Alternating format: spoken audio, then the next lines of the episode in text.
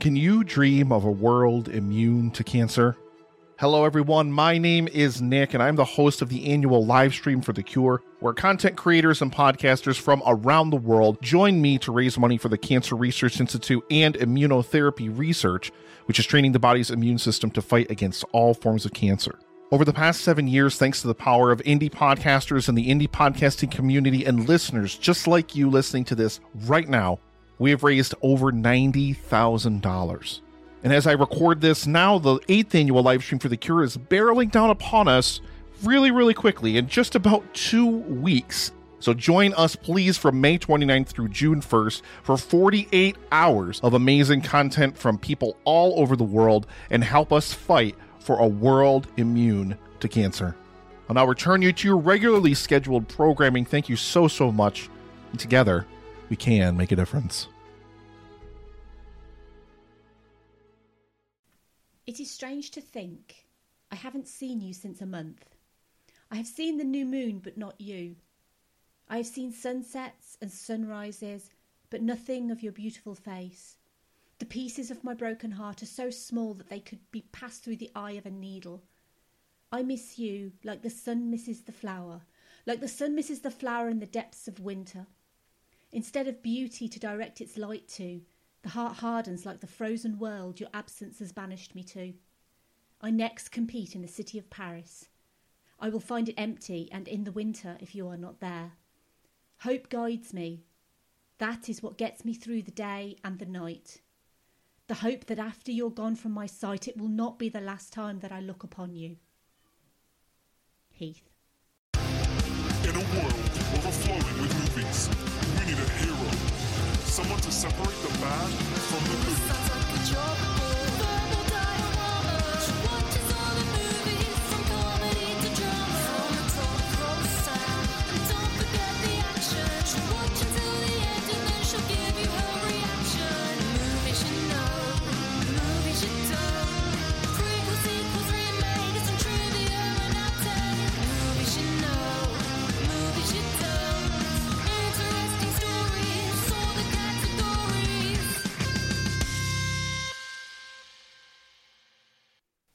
Hi everyone, I'm Em and welcome to Verbal Diorama, episode 44, A Knight's Tale. I hope you're all staying safe and well uh, during these ridiculously crazy times, um, and most importantly, still social distancing despite some lockdown relaxation um, that seems to be going on right now. Um, it's still important to stay away from people. And as a solo podcaster i find that very easy. So uh so it's fairly easy for me doing what i do uh, but i appreciate it's not easy for everyone if you're new to verbal diorama welcome to my podcast it's lovely to have you here thank you for downloading and subscribing and listening to me rattle on about movies um, the last episode was a league of their own and it got such a wonderful reception. Um, I was genuinely quite emotional about it. Um, I think for me, being able to highlight and pay tribute to a group of such incredible women, um, it was just a genuine delight for me to talk about that movie and for people to just love that movie and and and really kind of respond well to the episode. Um, and and honestly if you listened um, and you enjoyed it then that is that is why i'm here that is what i do what i do every week so um, so thank you for that. Um, and i'm gonna kind of rattle on quite quickly really because essentially i'm kind of going from one sports movie to another because a knight's tale is essentially a movie about sport. It's obviously starring the late heath ledger um, and I realised that this movie in particular is in no way his greatest role. And I'm not featuring it because I think it's the greatest role that he ever portrayed. Um, it's also not the role that everyone immediately kind of points to as being in any way his most iconic. And to be honest, that's kind of the reason I wanted to talk about it because it's just a fun, sweet movie. Um, and it's the way I like to remember Heath Ledger. And that's the smile and the cheekiness and the flirting. Um, you know, a guy who's a little bit scrappy, Um, but ultimately, he's just been dealt a tough life and wants to work hard to change it. And everyone likes, everyone likes uh, that sort of guy. Um, and I also mentioned uh, a couple of times that I also love him in 10 Things I Hate About You. Um, that is also a movie that is going to be featured on this podcast for definite um, because I also love Heath Ledger in that movie as well. Um, and I love A Knight's Tale, like genuinely. Um, and that's despite its issues and anachronisms. And it's probably in spite of them, actually, because it is a flawed movie, but it's also just really fun. Um, so, without much ado, as Geoffrey Chaucer would say, get ready to stomp, stomp, clap.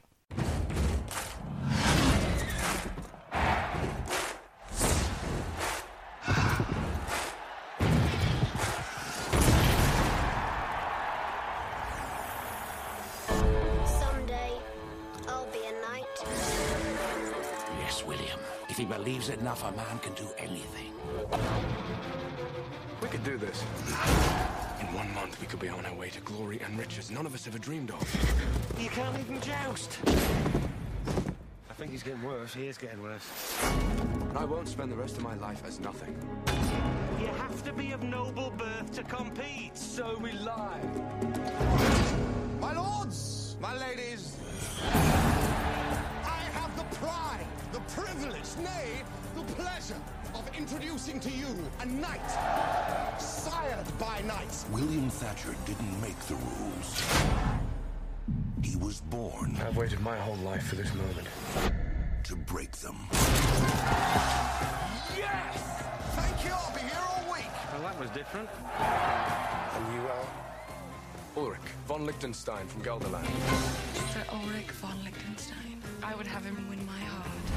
You're my favorite knight. He's won four tournaments in a row. On a horse, that man is unbeatable. You're just a silly boy with a horse and a stick. It's called a lance. Hello?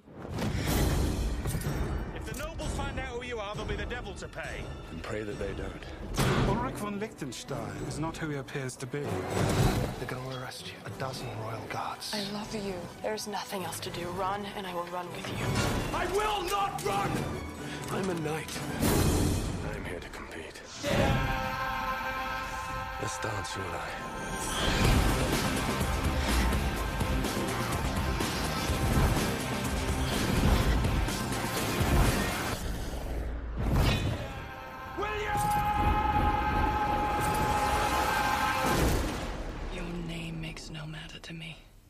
long as I can call you my own.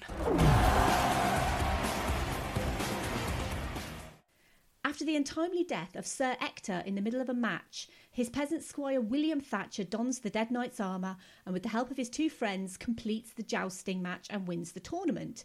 As the trio leave and head home, Will convinces his fellow squires Roland and Watt that he can change his stars by entering other jousting tournaments and pretending to be a real knight.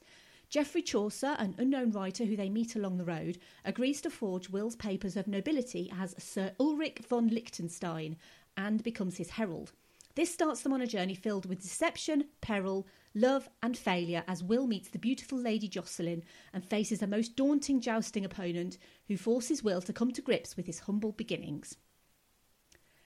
So, uh, the cast for this movie, obviously, as I've mentioned, Heath Ledger.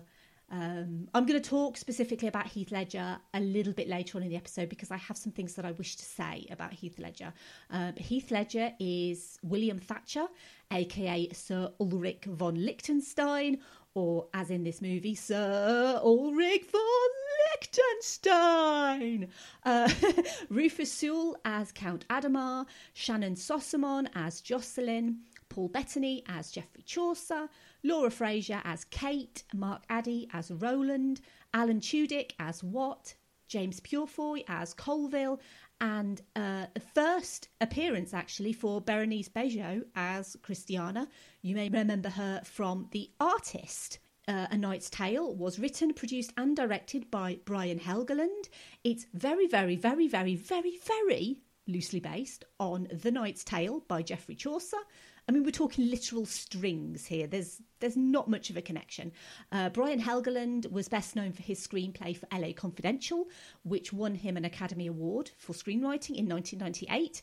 He also won the Razzie Award in the same year for screenwriting for The Postman. Um, and he's one of only very few people who's received and accepted Oscars and Razzies in the same year. He would go on to write Mystic River, Man on Fire, 2010's Robin Hood, which I really don't like, and Legend. Um, and A Knight's Tale uh, ended up being released on my birthday here in the UK in 2001. Getting this movie off the ground, writer, producer, director Brian Helgeland obviously had previous on writing a period story from the point of LA Confidential. Obviously, this was going to be something completely new. Uh, LA Confidential was set in the 50s. This is obviously going all the way back to the 13th century. Um, just from a sheer scale and period setting point of view, it was going to be a huge and costly production. Um, and one of the producers, Todd Black, um, he was very pressured by the idea of this movie. Um, but Brian Helgeland really was the glue that kept everything together. He assuaged fears from fellow producers, he did the research on locations and characters. Ultimately, he wanted to create a period piece that stayed fair to the period, but could also be relatable to modern audiences. To have the Middle Ages feel like any other period of time by linking the experiences of sport and of people who go to see sport. Um, he felt that a lot of period movies often pushed away moviegoers by being bogged down in those period accuracies you know, like costumes and obscure speech and authentic, in inverted commas, music. And he felt like there needed to be some semblance of relatability between the audience and the movie they were going to see. Um, I mean, I'm going to point it out several times during this episode, but this movie was never meant to be a historically accurate piece of cinema. Very important that we remember that. It's meant to take liberties with the very little source material that it has.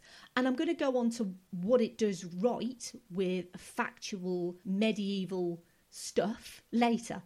It was this that created the anachronistic feel of A Knight's Tale by making the period setting feel as authentic as possible.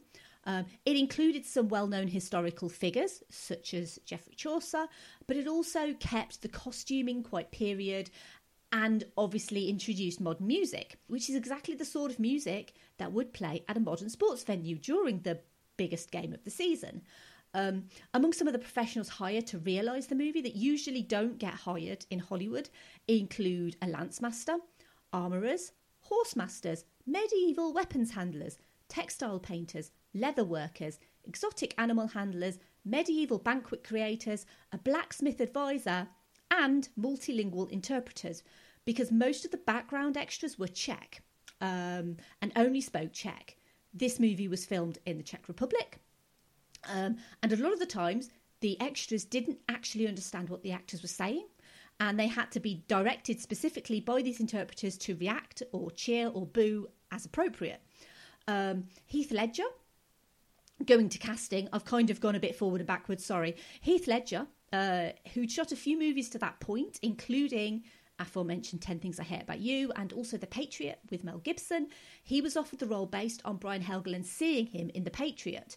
And he wanted like a fresh faced, fearless young actor for William that could embody the dreams of a pauper as well as reach the heights of an ennobled knight. Um, they wanted a similarly fresh faced new star for the role of Jocelyn. And casting director Francine Maisler was invited to Gwyneth Paltrow's birthday party. And at Gwyneth Paltrow's birthday party, she found their Jocelyn because Shannyn Sossamon was the DJ at the party. Uh, Sossamon was invited to audition. She actually ended up auditioning against established stars like Kate Hudson, but they really liked Shannyn Sossamon and she got the part. Paul Bettany, the story about him getting the part was quite interesting because he originally auditioned for a part in another of Brian Helgeland's movies, a movie called The Order, which came out in 2003. Um, and what happened was Brian Helgeland was going to do The Order first before A Knight's Tale, um, but he ended up doing A Knight's Tale first. Um, so The Order, interestingly, also included Heath Ledger, Shannyn Sossamon, and Mark Addy. I've not seen it. I don't know if it's any good, but um, but essentially, Paul Bettany auditioned for The Order, um, and didn't get the part. But Brian Helgeland was impressed with his audition, and as A Knight's Tale was shunted up his schedule, Helgeland actually wrote the part of Geoffrey Chaucer specifically for Paul Bettany based on that audition. Um, and he insisted, uh, against advice from other producers, to hire Paul Bettany. Um, and obviously, Paul Bettany, this was kind of his first big Hollywood project. Um, it kind of created a bit of a, a domino effect for Paul Bettany because his talent was then recognised by everyone else. Um, that audition tape ended up being seen by Ron Howard. Um, Ron Howard then cast Paul Bettany in A Beautiful Mind, um, by which Paul Bettany then met his future wife Jennifer Connelly. So him getting the part in A Knight's Tale was very fortuitous for him um, because who wouldn't want to end up married to Jennifer Connelly? Um, so the idea was to shoot the movie at Barrandov Studios in Prague. And they wanted to keep the consistent ancient feel. And obviously, Prague is a beautiful city. Um, it's got some very ancient buildings. Um, and so they decided to film it in Prague. And the assembled cast were given a month before filming started to bond. Um, and the cast have kind of always said in interviews that that was something that really helped them to really get to know each other and really for that camaraderie to come through on screen.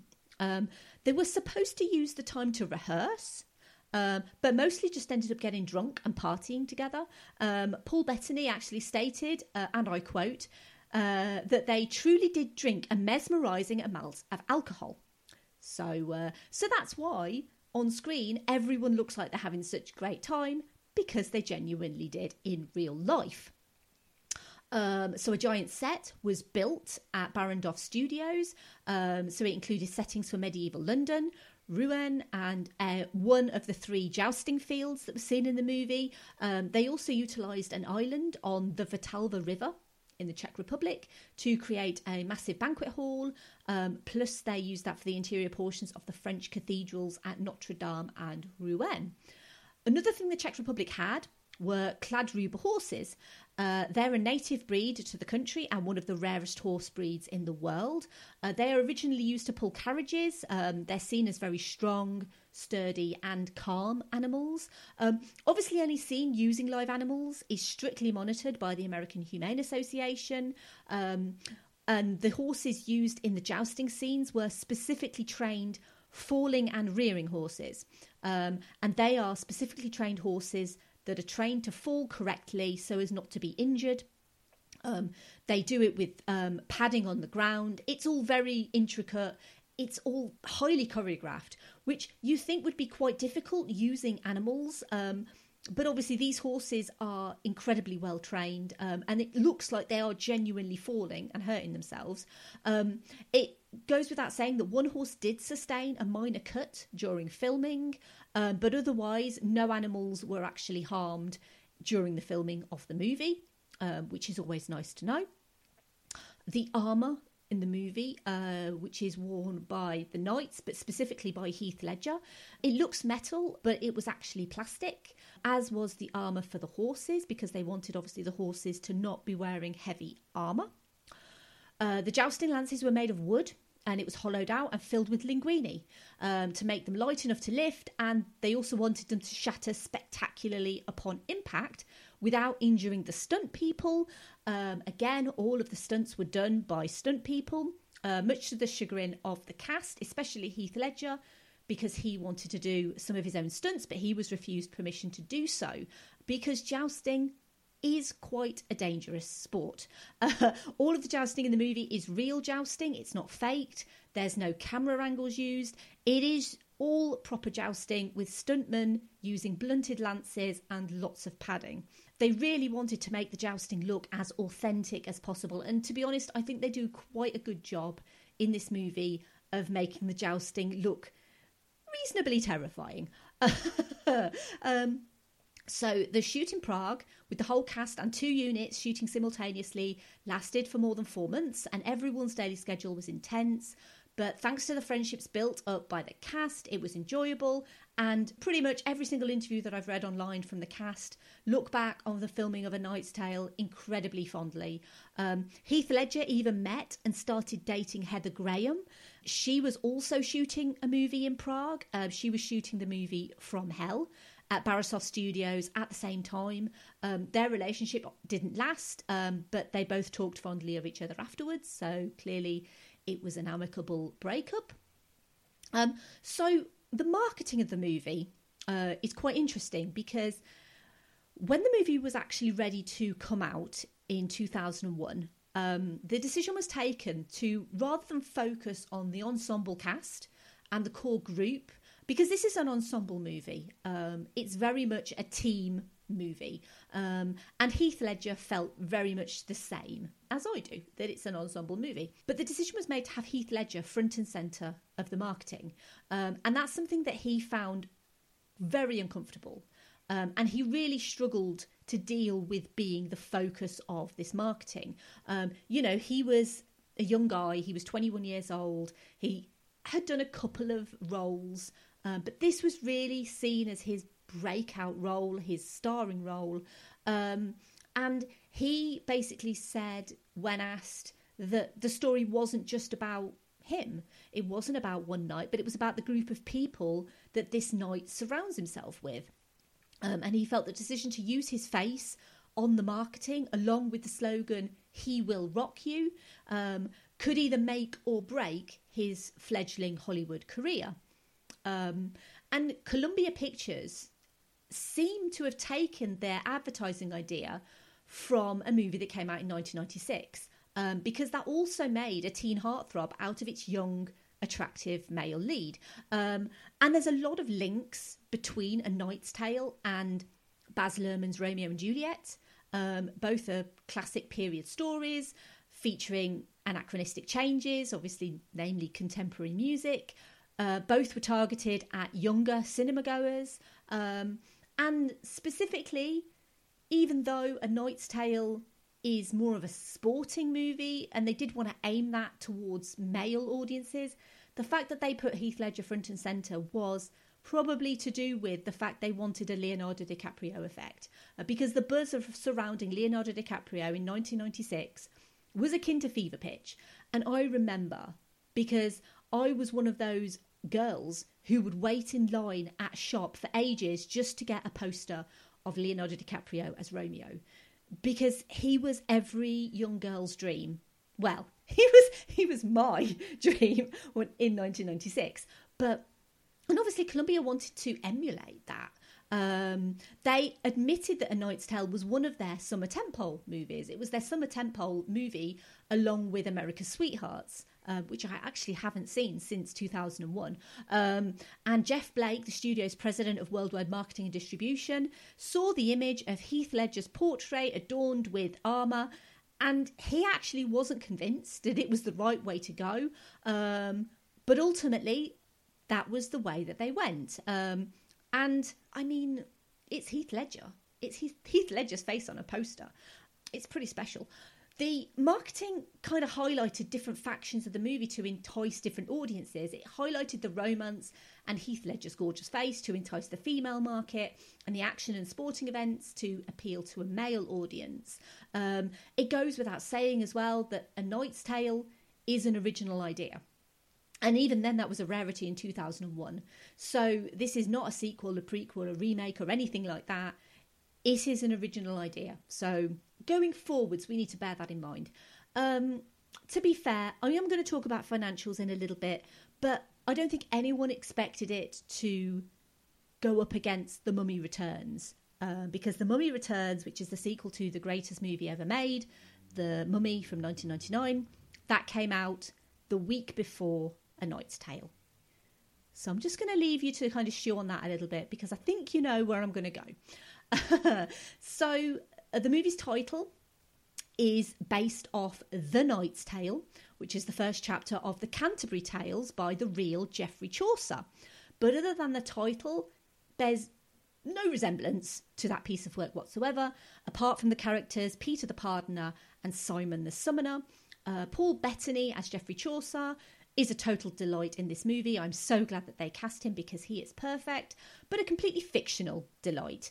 Uh, Bettany didn't read any of Chaucer's work before getting involved, um, as Brian Helgeland, as I said, never wanted a historically accurate portrayal and instead based his performance on the CEO of WWE, Vince McMahon. I hope I said that right. Um, his work as Ulrich von Liechtenstein's herald is complete and utter genius, even though a lot of the crowd didn't understand a word because, as I said, they didn't speak English, so they had to be encouraged to respond.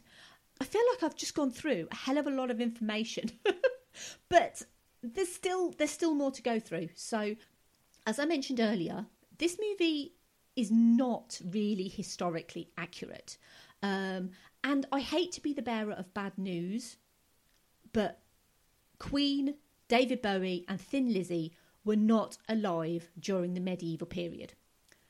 So if you need to take a moment, please do.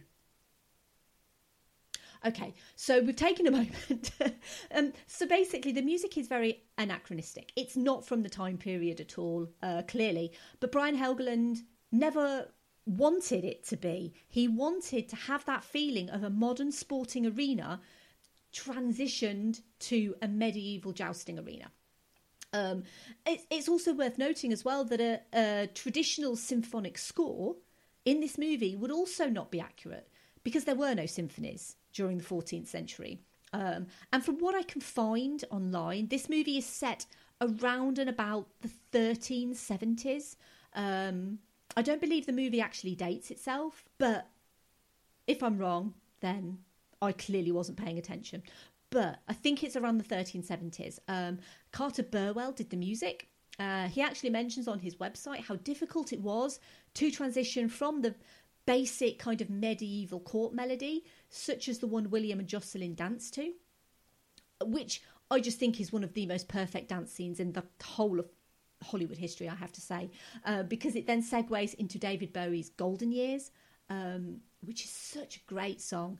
Um, he, Carter Burwell mentions that the scene was filmed at an arbitrary tempo, which started slow and then speeds up, and he then matched that tempo whilst also finding a credible way to go from like a formal and restrained medieval dance um, through to golden years. Uh, David Bowie himself even dropped by to hear the finished product. Uh, not only is the movie playing We Will Rock You at the start, but obviously the crowd are joining in as well. Uh, they're doing the wave, they're eating turkey legs, they're waving banners in support of their favourite knight. It is essentially a modern sport movie that's just set during medieval times. That's that's basically how you need to think of it. If you think that you're going into a historically accurate medieval movie, you just you're just not like you're not you're never going to enjoy it if you think that. It's it's so enjoyable because it's so wacky. It's just so crazy. I think that's why i love it so much. Um and it kind of goes without saying as well like hello. Uh so the movie like totally uses 2000s lingo uh but like it mixes it with some ancient sounding words such as behold and nay. Uh, but to be honest, a historically accurate script would probably need subtitles. So I don't mind that they use 2000s lingo.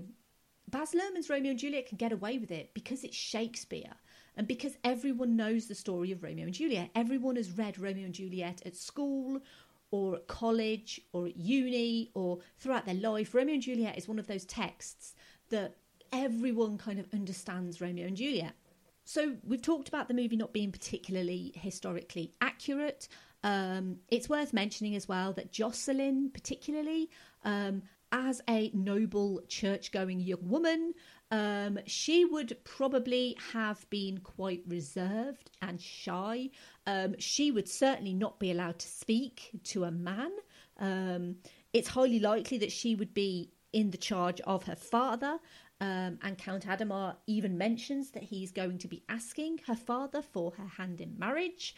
Um, and during those times, women were oppressed. And while Kate, who, who is a widowed commoner, might be able to forge, excuse the pun, a living as an independent blacksmith and be able to speak her mind without fear of repercussion, Jocelyn in real medieval times would probably not. Um, again, that's one of the reasons why I quite like this movie because I find that the character of Jocelyn is bit more spunky. She's not given a great deal to do, to be fair, other than, you know, look beautiful in the distance and for William to admire. But I kind of don't really care. I just really enjoy the movie. So basically, what I'm saying is overall, it's more or less completely historically inaccurate. But it's kind of perfect at being completely historically inaccurate. Um, as I mentioned, there are some things that it does get right. So I think it's important to mention what it gets right. Um, so the social status between commoners and the noble class were, on the most part, depicted correctly, in that the peasant folk were standing room um, and in low class seating, and the upper classes were elevated up to see the whole arena, uh, which is more or less exactly the same in modern sports venues um, with the cheap and the expensive seats. Um, Ulrich von Liechtenstein was not made up for the movie, he was a real person. He was a poet of the Middle Ages in the 13th century and he was a genuine knight. He started out as a squire to Margrave Henry of Istria. He was knighted by the Babenberg Duke Leopold VI of Austria in 1222. Sir Ulrich was an author of noted works about how knights and nobles could lead more virtuous lives. Also real was Edward, the Black Prince, um, who was also loved and respected as much as he is in this movie. And another thing that it gets quite right is the fact that tournament competitors in jousting they were often required to provide up to four generations of nobility in order to compete. Uh, obviously, jousting was a sport reserved for knights and kings, and it was to showcase their strength, skill, and courage. Right, over to the obligatory Keanu reference for this week. This is something that I like to do. I like to try and uh, get Keanu Reeves involved in this podcast because I can't get him involved in person. Um, so I try to make a connection between him and the movie that I'm featuring. Um, and talking of knights, uh, Keanu Reeves has been reportedly in talks with Marvel Studios to take on the role of the character Moon Knight. Um, so it's kind of nightly. Uh, I'm taking it as a connection. Um, he's yet to become an actual knight, though. Going on to financials, and obviously this is something that I, I really wanted to speak about. I mentioned earlier about it went up against The Mummy Returns. Um, a Knight's Tale cost $65 million. Some section of the internet claim it's 40 to 41 million. So I'm going to go with the box office mojo budget because I kind of feel like that would be correct. Um, but it could be either. Um, it ended up making a total of $117.5 million worldwide. And as I said, it faced off against The Mummy Returns. So The Mummy Returns came out the previous week in 2001 and was, of course, a massive hit. A Knight's Tale opened second to The Mummy Returns in its opening weekend, taking $17 million, as opposed to The Mummy Returns, which took $32.2 million, although its sales were down nearly 53% from its record breaking at the time first weekend. Its release was also marred by a critic called David Manning, who praised the movie and specifically Heath Ledger as this year's hottest new star. But why would that adversely affect the movie if the critic liked it so much, you ask? Well, David Manning, or Dave Manning as he was sometimes known, did not exist. It was all a hoax. He was made up. The Ridgefield Press, a small Connecticut paper that he was attributed to, had never heard of him. Manning provided bountiful praise for six films released under Sony's Columbia Pictures label, including The Patriot, Vertical Limit, Hollow Man, The Forsaken, and The Animal, as well as A Knight's Tale, which all turned out to be fake. David Manning was apparently concocted by an unidentified Sony employee using the name of a friend, and then fictional reviews were attributed to him for all of Sony's latest releases. Um, so basically, he wasn't real, uh, and it was all made up. The creation of David Manning turned out to be a thorn in Sony's side, as in 2004, two cinema goers, Omar Rezek and Anne Belknap, filed a class action lawsuit against Sony, specifically claiming that Manning's praise of A Knight's Tale was intentional and systematic deception of consumers. That claim was rejected by the court, But they did concur it was false advertising, and as a result of an out of court settlement, Sony had to refund $5 to all of those who had since joined the lawsuit, which was a total payout of $1.5 million. They also had to pay a fine to the state of Connecticut as well for $325,000. So, if you're thinking of making up a critic to promote your latest venture, maybe don't. Speaking of which, here's Regina Phalange to tell you what she thinks of Verbal Diorama. It's the greatest podcast ever made. Oh, thank you, Regina. Anyway, the fact that David Manning's fake reviews were often used in place of genuine critics' positive reviews is additionally baffling. Not to mention the fact that Sony also purportedly used company employees to pose as audience members in commercials promoting their movies. So the whole experience of A Knight's Tale's release in 2001 left a severely bitter taste in a lot of people's mouths, despite the film being a sweet, if not completely deserving of critical praise, but fun movie. Heath Ledger passed away in 2008 from a drug overdose. He was just 28 years old. He left behind a two year old daughter whom he shared with actress Michelle Williams. His roles in Brokeback Mountain and The Dark Knight were lauded, and rightly so. I think what he does in both movies and in all his movies really was just the tip of the iceberg of his talent as an actor. Um, he also really wanted to become a director at one point as well. He won posthumous Oscar, Golden Globe, and BAFTA awards for Best Supporting Actor for his role as the Joker in The Dark Knight. His final film was Terry Gilliam's The Imaginarium of Dr. Parnassus, a role he was in the middle of filming when he died suddenly. Rather than fully recast the role, the remaining filming was completed by Johnny Depp, Jude Law, and Colin Farrell, playing the character Tony Shepard, physically transforming between dream worlds. It goes without saying that The Dark Knight and The Imaginarium of Dr. Parnassus, they were both posthumously released and both were dedicated to Heath Ledger. I still feel so incredibly sad when I think of Heath Ledger and I think of what he could have done had the world not lost him so early on in his life. I think he would be the sort of actor that we would just be raving about nowadays. Um, it's so incredibly sad um, that he's no longer with us, in all honesty. Um, but it's so wonderful, really, that we have movies like A Knight's Tale to remember him by, um, and most importantly, for his daughter, um, who would be 15 now, for her to have something to remember her father by is is wonderful, really. Um, and it's just so incredibly sad that a young girl is without a father, and we are all without the light that Heath Ledger provided. Right. Okay, I'm going to liven up a little bit now because I'm going to go over to social media thoughts. Um, and there was loads for a Knight's Tale, which is lovely. I love to get loads. Um, so we'll have to go through them quite promptly, I think.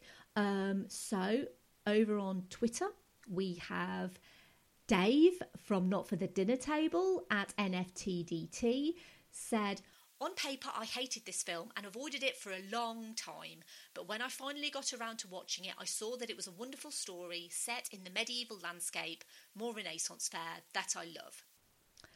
At Filmbusters Paul said, I grew up watching A Knight's Tale with my sister. We loved it and always watched it, so it will always have my heart. I'll never forget the guy playing We Will Rock You guitar solo with a trumpet. It's true. There is a guy who plays the We Will Rock You guitar solo with a trumpet. Um, you will never find that in any other medieval movie.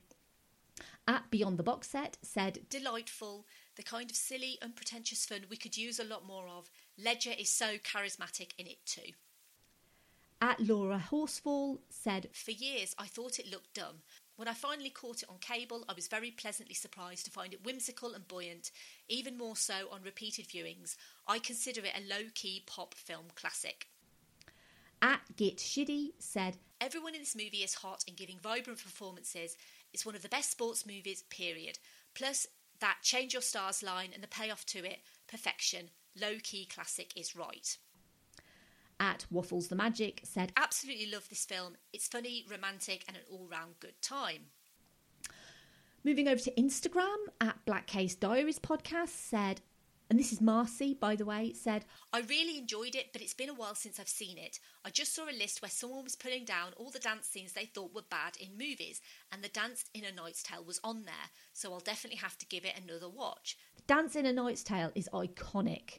I would happily recreate that. If anyone wants to recreate that with me, let me know. I'm there. At Contrarian Prime said, It always surprises me that this movie isn't better regarded. It's a hell of a crowd pleaser, very funny with exciting action scenes and a lot of heart. I love the sequence where they all pitch in to write the love letter. Also, most people's intro to the genius of Paul Bettany. At Book of Lies podcast said, Watch this a few nights ago with the family. I enjoy this movie, the music choices are great, and who doesn't love organised dancing? And finally, over on Facebook, we have Andy. He said, This movie comes at an odd time for many involved, including a few years after the director Brian Helgeland won an Oscar for co writing LA Confidential, and a few years before Heath Ledger shows us what a tremendous actor he could be. Not a favourite of mine, but definitely one to sit and watch on TV during a rainy Saturday. And I really think that all of those comments just sum up this movie perfectly. It's not a perfect movie. It's not supposed to be a perfect movie. It's a crowd pleaser. We are the crowd in that jousting arena. We are the ones that are holding up placards stating how much we love these actors because they're all great. Um, and we are the ones that are chanting along with the music, stomping our feet. And it, it just, it's genuinely just such a good time. I mentioned at the end of A League of Their Own that I ended up choosing this movie because I was moving house and I had to obviously move my DVDs and I found that I owned this movie and I completely forgot that I owned it. And I'll admit, you know, that was a bit of a shock to me that I owned A Knight's Tale. Uh, but now that I know that I've got it, I don't think that I stole it off someone, by the way. I, I think I genuinely did buy it, but it was a long time ago. Um, but I'm so happy that I own this movie because now I can see it like constantly, and that's just brilliant. Um, that's the problem when you have quite a lot of DVDs and Blu-rays. Sometimes you do forget stuff that you own. It was never intentional, but I just think it's just so much fun, and it's got Queen. It's got Queen on the soundtrack. It's got David Bowie on the soundtrack. It's just, it's just a joy. It's just a genuine joy to watch. Thank you for listening to this episode. As always, I'd love to hear your thoughts on A Knight's Tale, for which, if you haven't seen it, um, I don't think I've actually really spoiled it at all in what I've said because I haven't really commented on the plot at all much. Um, so, obviously, if you haven't, then you should definitely watch it for all the anachronistic glory it beholds. If you have watched it, uh, watch it again because it's really good fun. Um, next episode, okay. So, again, there's a reason behind this, so I'm going to go into it in a little bit. But I recently guested on another podcast, um, and that was something that had been in the pipeline since way back in July last year. Uh, we agreed we were going to cover some musicals, and I chose two musicals to cover. Um, and one of them was Chicago, um, and the other one was this. Um, I'd already scheduled this episode in. Basically, things happen. They decided to go on a bit of a hiatus, so I just assumed that the episode wasn't going to happen. I scheduled in this episode, and then after I put it in my schedule and I was like, yes, I'm definitely going to do it, they came back to me and they were like, we're ready to record the collaboration. So, if you've listened to that episode of Show Me the Podcast with the wonderful Harry and Lorraine, which you should have done, by the way, um, then you'll know how much I love Little Shop of Horrors. Um, so much so that I'm going to be talking about it on this podcast next week. And honestly, it's kind of great for me because I obviously talked about it in a little bit of detail um, on their podcast, but I can really go into some immense detail on Little Shop of Horrors, on the songs, on the settings, and the glorious, fantastic puppet work on offer. Um, I can't promise that I won't sing. Um, Little Shop of Horrors is a veritable smorgasbord of delights, and it's one of my favourite musicals. And so the next episode, which is episode number 45, will be on the 1986 musical Little Shop of Horrors. If you like this episode, I've also done episodes on Titan AE, Captain Marvel, Dredd, Who Framed Roger Rabbit, Sky Captain in the World of Tomorrow, Pleasantville, The Cabin in the Woods, Speed, Aladdin 1992 and 2019, Pirates of the Caribbean, The Curse of the Black Pearl, X Men Dark Phoenix, Charlie's Angels 2000, The Mummy 1999, The Matrix, John Carter, Willow, The Iron Giant, Scott Pilgrim vs. the World, Logan, Edge of Tomorrow, Legally Blonde, Buffy the Vampire Slayer Season 4, Episode 10, Hush, Mystery Men, Passengers, Stardust, Constantine, Arthur Christmas, Akira, Kubo and the Two Strings, The Incredibles, The Lego Movie, Spider Man Into the Spider Verse, Howl's Moving Castle, My Neighbor Totoro, Spirited Away, Treasure Planet, Clueless, Hellboy 2004, Hellboy 2 The Golden Army, Bridesmaids, Tremors, the John Wick trilogy, and A League of Their Own. and I really actually tried to space those out because normally I say them really fast. Um, I tried to keep a space this time round. Um, they can all be downloaded wherever you get your podcasts from. It came to my attention recently that Google Podcasts was not showing my podcast. Um, that has now been resolved. So if you are a Google Podcasts listener, um, which to be fair, if you are a Google Podcast listener, you're probably not listening because it was broken before, but it is now resolved, so you can now get the podcast in Google Podcasts. You can also follow me on Twitter, Facebook, Instagram, YouTube, and Letterboxd at Verbal Diorama. You can sign up to support the show at patreon.com slash verbal diorama from $2 a month, and you can get some fab perks such as access to the upcoming schedule, which was just released for June to patrons, and even if I do so myself, it's banging. Uh, you also get a shout out on the next episode recorded after you sign up, and also get a shout out on Twitter. And you also get episodes slightly earlier than everyone else. So, a massive thank you to uh, Verbal Diorama patrons Simon E, Sade, Hardy L, Claudia, Simon B, Laurel, Derek, Jason, and Kristin. Thank you for supporting the podcast. If you want to get in touch with me directly, you can email me, verbaldiorama at gmail.com. You can just say hello to me. You can give me some feedback on the podcast, or you can suggest stuff if you want.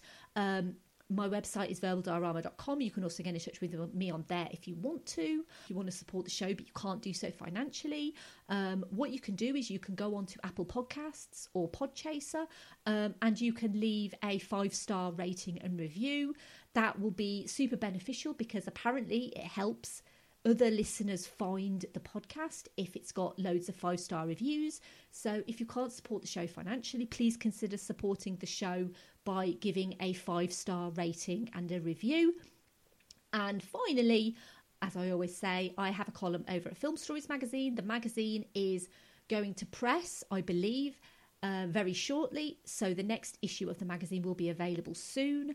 Um, it's an independent British movie magazine.